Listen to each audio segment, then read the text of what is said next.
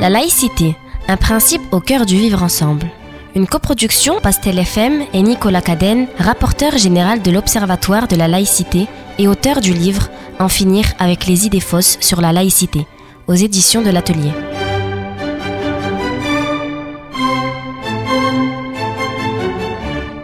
S'absenter de son travail pour participer à une fête religieuse, c'est un droit.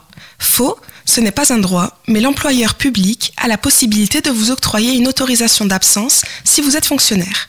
En effet, il est possible en tant qu'agent de la fonction publique de se voir octroyer une autorisation d'absence à l'occasion de certaines fêtes religieuses.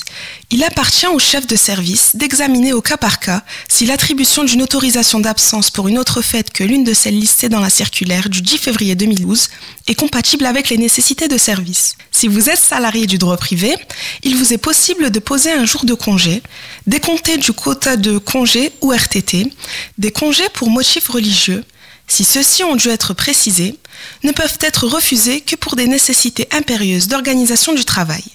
À noter par ailleurs que les règlements internes aux entreprises définissant les jours de congé ne prévoient que rarement des autorisations d'absence pour motifs religieux. Dans certains cas, sont prévues des autorisations spéciales d'absence, ASA, pour motifs religieux attribuées aux salariés. Elles relèvent alors de modalités spéciales qu'il faut étudier une à une en fonction des entreprises.